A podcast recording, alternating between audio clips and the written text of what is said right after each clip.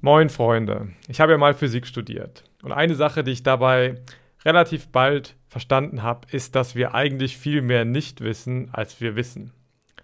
Ich habe deswegen mal drei Phänomene, drei physikalische Phänomene zusammengestellt, die ich besonders interessant finde und von denen wir eigentlich noch nicht wissen, wie es funktioniert.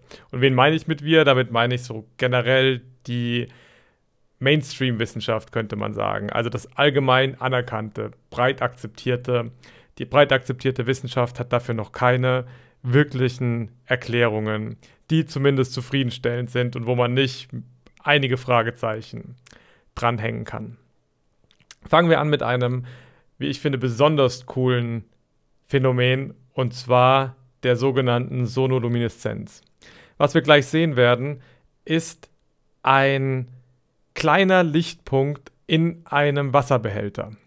Und dieser Wasserbehälter wird von beiden Seiten links und rechts mit Schallwellen beschallt. Und zwar genau so, dass die sich so überlagern, dass in der Mitte, dass die sich da ganz bestimmt treffen und dort dann eine Luftblase entsteht, einfach aufgrund der Druckschwankungen.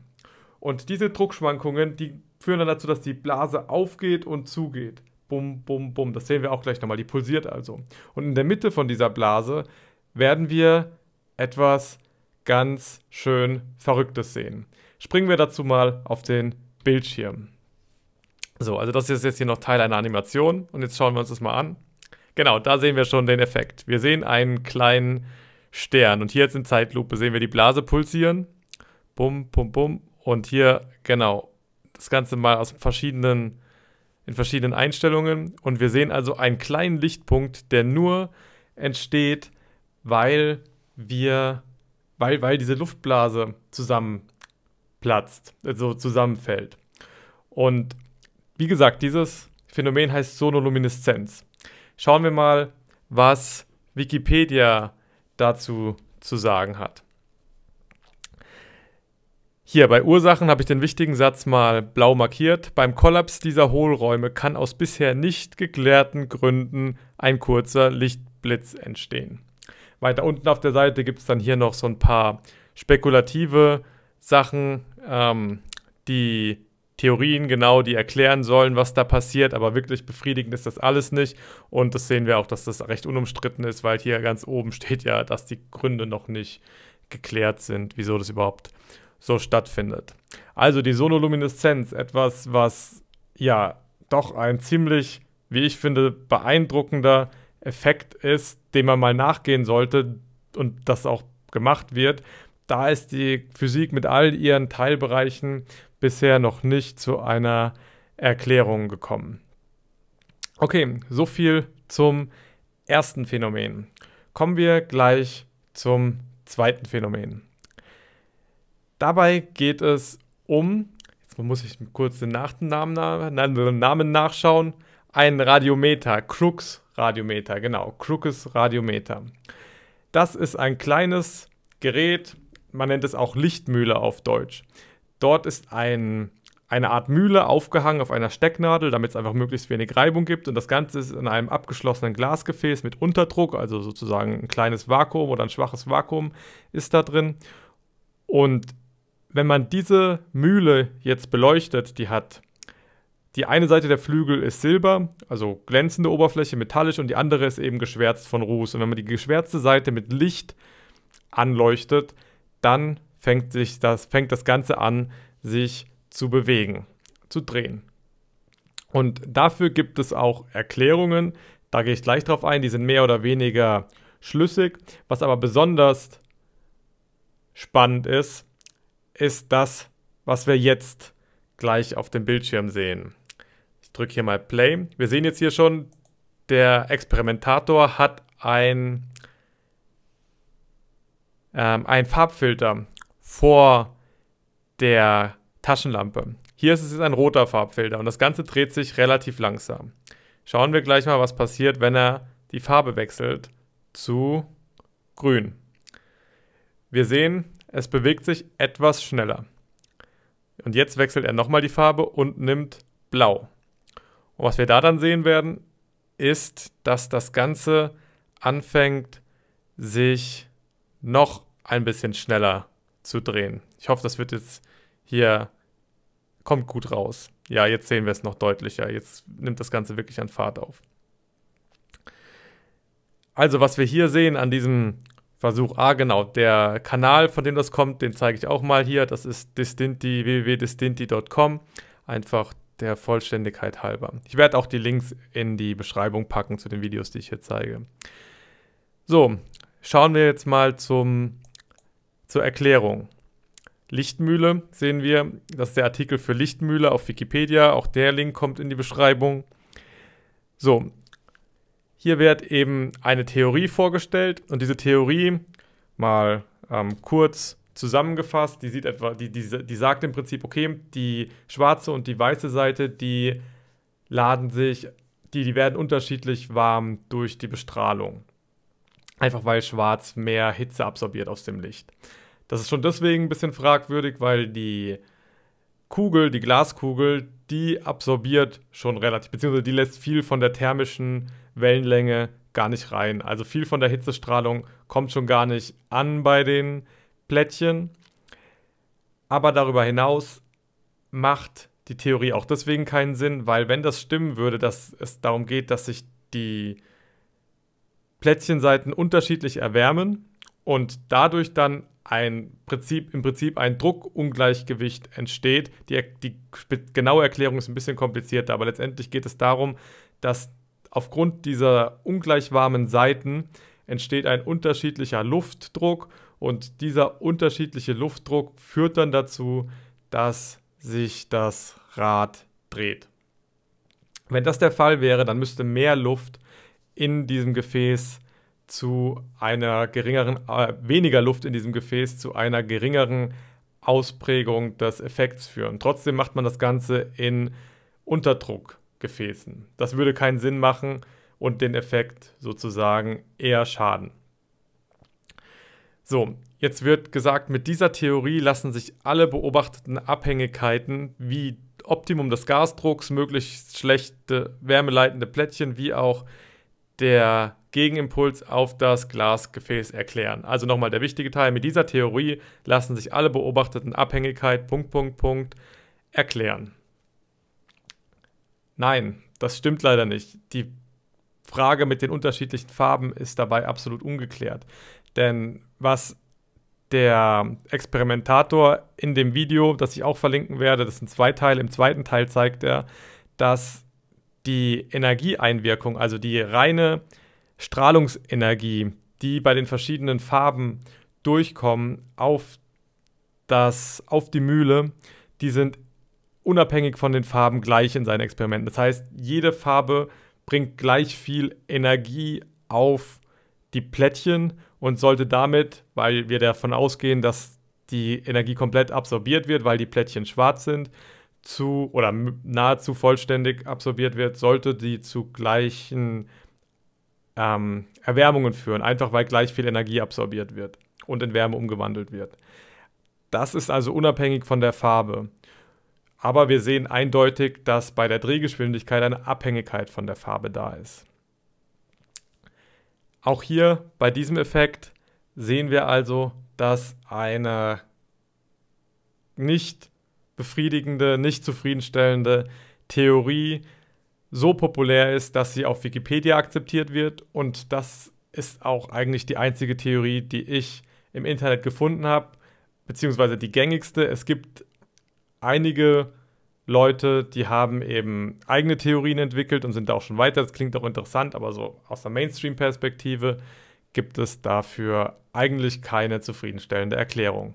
Obwohl es doch so einfach scheint. Das ist ein bisschen Licht, das auf diese Platten scheint.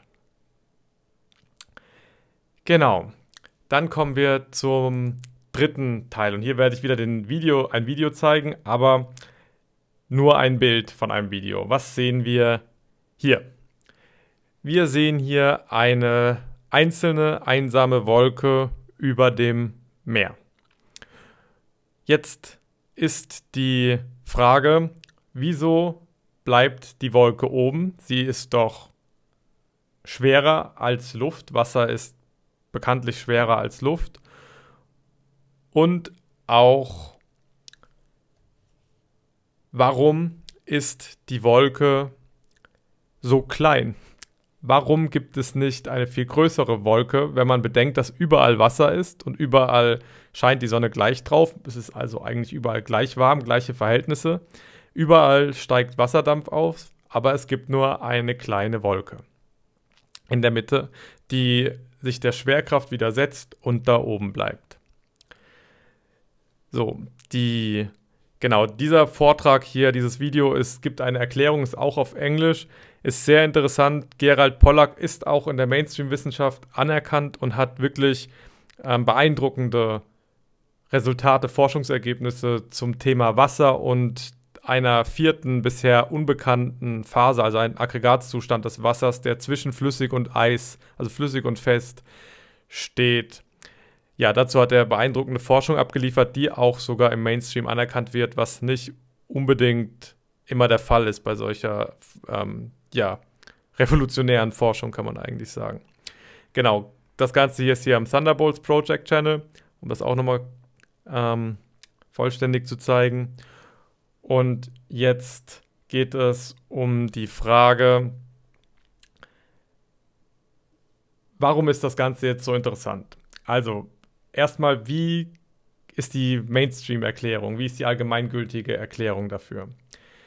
Die sieht so aus, dass im Prinzip gesagt wird, okay, die Wassertröpfchen steigen auf durch, äh, durch Verdunstung und dann kondensieren sie wieder an, an, an sogenannten Kristallisationskeimen bzw. Kondensationskeimen in der Luft. Also dort ist dann ein, ein Staubpartikel oder vielleicht auch was Flüssiges, irgendwas fliegt da rum und dort wird dann dieses flüssige Wasser zu einem mini kleinen Tropfen Aerosol, der dann da in der Luft bleibt.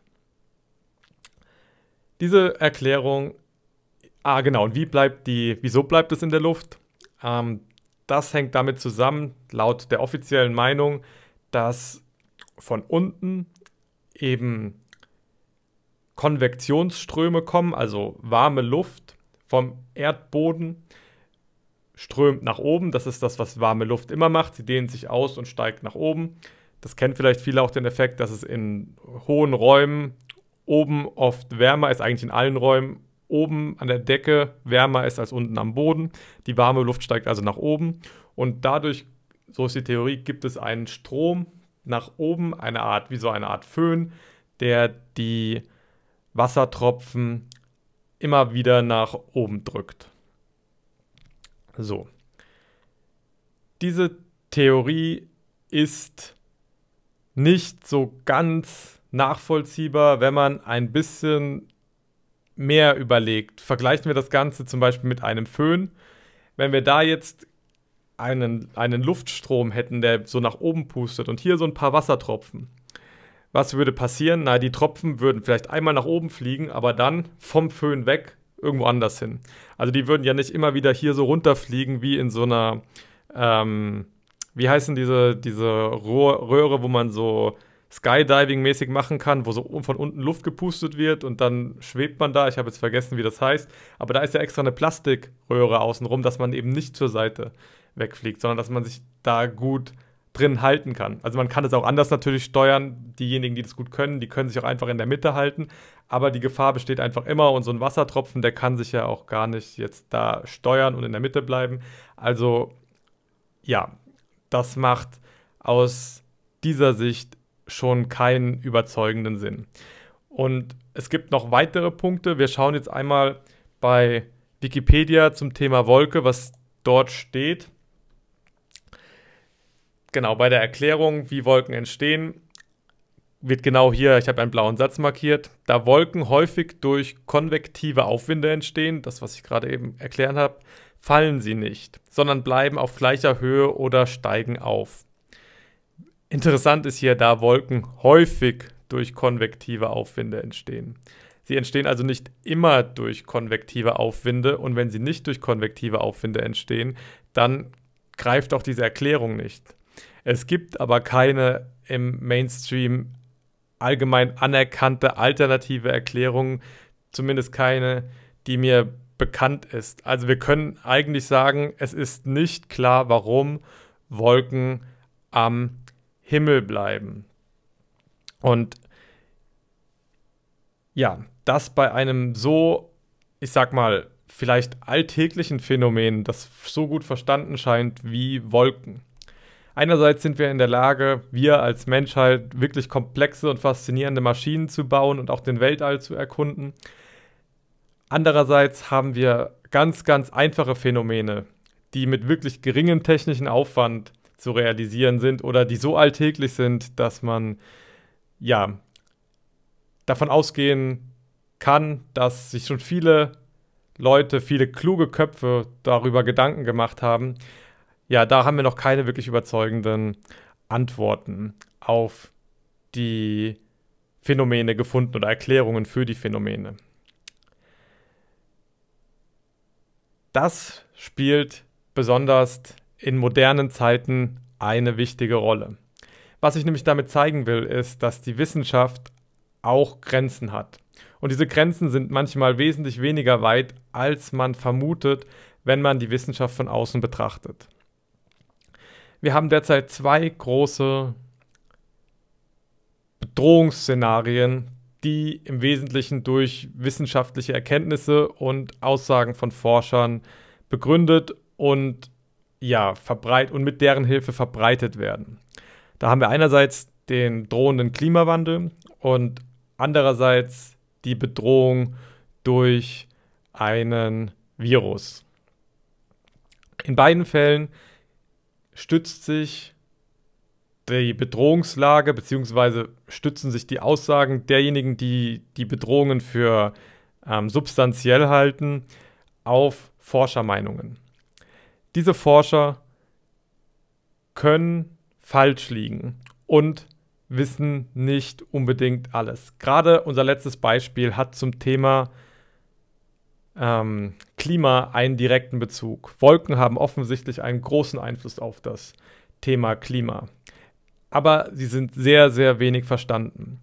Was ich jetzt präsentiert habe, ist nur ein Aspekt der, der Forschung zu Wolken, die noch unklar sind. Eigentlich sind Wolken insgesamt wenig verstandene Phänomene. Es gibt neue Ansätze. Das Video, was ich präsentiert habe von Gerald Pollack, wo ihr auch den ähm, Link in der Beschreibung findet, das gibt einen alternativen Ansatz zur Erklärung, der ja, mehr oder weniger einleuchtend ist, aber diese Ansätze werden in der Klimaforschung nicht berücksichtigt. Und die Wissenschaftler, muss man fairerweise sagen, viele Klimatologen, viele Klimawissenschaftler sind sich dessen auch bewusst. Dazu habe ich noch einen letzten ähm, Beitrag rausgesucht, bringen wir nochmal auf den Bildschirm. Hier. Das ist jetzt vom Scientific American, also eine sehr, sehr renommierte Wissenschaftszeitung. Das ist auch wieder auf Englisch, ich werde es gleich übersetzen. Hier heißt es im Prinzip Cloud Aerosol Interactions, also Cloud Aerosol Interaktionen sind am, ähm, an der Grenze dessen, was wir verstehen darüber, wie Klimasysteme funktionieren. Und es ist eine Herausforderung zu modellieren, was wir nicht verstehen.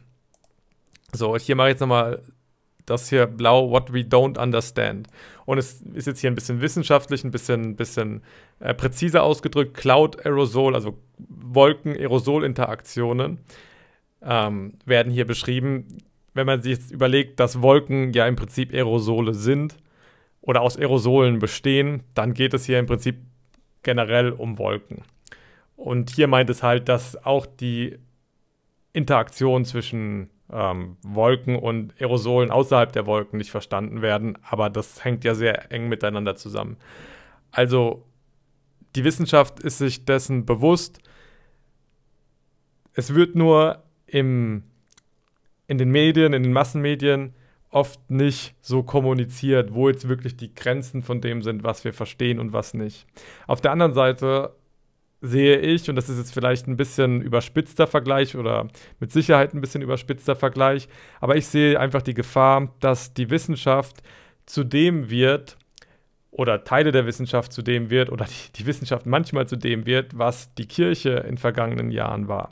Und zwar eine, auf Dogmen fußende, institutionalisierte Organisation oder ein Teilbereich der Gesellschaft, der einfach aufgrund seiner Stellung und seines Ansehens in der Gesellschaft praktisch Wahrheiten verkündet. Dabei hilft es nicht, dass sich Forscher oft auf ihre Fachterminologie zurückziehen, die es Laien sehr schwer macht, nachzuvollziehen, worüber eigentlich gesprochen wird. Das hat auch Ähnlichkeiten mit der Art und Weise, wie die katholischen Priester im Mittelalter ihre Position gesichert haben, indem sie einfach auf Latein gepredigt haben. Dann konnte keiner nachvollziehen, was eigentlich in der Bibel stand und musste einfach alles glauben, was gepredigt wurde. Etwas Ähnliches sehen wir in manchen Bereichen heute aus Teilen der Wissenschaft. Dort werden Dinge verkündet, die für den Laien nicht wirklich nachvollziehbar und nachprüfbar sind, obwohl die Wissenschaft generell in diesem Feld viel weniger weit ist, als es diese teilweise sehr schwer verständliche und intelligent klingende Terminologie und Ausdrucksweise vermuten lässt. Problematisch wird das besonders dann, wenn große gesellschaftliche Transformationen und Wandlungen gerechtfertigt werden auf Grundlage von Theorien, die im besten Fall ja vage bewiesen und verstanden sind oder teilweise verstanden sind. Beim Klima haben wir jetzt gesehen, dass das zum Beispiel mit den Wolken ein großes Problem ist. Beim Thema Virus und Virologie haben wir im letzten oder vorletzten Video, das verlinke ich jetzt hier oben in der Box. Nee, es ist hier oben in der Box. Ähm, genau, da sind wir genauer darauf eingegangen, was es für Unsicherheiten und Unklarheiten über Viren gibt und wie da eigentlich die ganze Situation ist. Wichtig ist für mich vor allem hier darauf hinzuweisen, dass Wissenschaft sich irren kann, dass Wissenschaft teilweise viel weniger weit ist, als wir denken. Wir mögen jetzt ganz tolle Technik haben. Und ich meine, dass ich hier sitzen kann und das aufnehmen kann, so wie ich das hier mache, das ist ein riesiger Fortschritt. Also es gibt technologischen Fortschritt und der hat viel mit Wissenschaft zu tun. Gleichzeitig sind wir nicht so weit entwickelt, wie wir vielleicht denken. So, so wissen wir zum Beispiel nicht einmal, wie es gelingen konnte, die Pyramide oder die Pyramiden beziehungsweise die, die große Pyramide, die Cheops-Pyramide von Gizeh zu bauen. Fachleute sagen, dass wenn wir das jetzt heute machen wollten, bräuchten wir einen enormen Aufwand mit Milliardensummen und es wäre nicht mal sicher, dass es klappt. Zumindest wenn ich richtig informiert bin. Damals ist es gelungen mit wesentlich weniger ausgefeilten Techniken, so scheint es. Was ich damit sagen will, ist, ja, wir sind in be bestimmten Bereichen sehr, sehr weit entwickelt und das ist wunderbar. Wahrscheinlich haben wir insgesamt auch den höchsten technologischen Stand aller Zeiten. Aber wir sind nicht so weit entwickelt und auch die Wissenschaft ist nicht so weit entwickelt, dass wir den Durchblick über alles haben. Und oft ist sogar klar oder kann man leicht sehen, dass wir den Durchblick in bestimmten Fragen nicht haben und das besonders in Fragen, die auch noch dann genutzt werden, um wirklich tiefgreifende gesellschaftliche Prozesse in Gang zu setzen. Aber ich denke, das ist jetzt klar geworden. Nichtsdestotrotz haben wir gerade spannende, wie ich finde, sehr spannende Experimente gesehen, beziehungsweise Phänomene. Ich hoffe, euch hat das auch irgendwie interessiert und gefallen. Und ich bedanke mich fürs Zusehen. Macht's gut.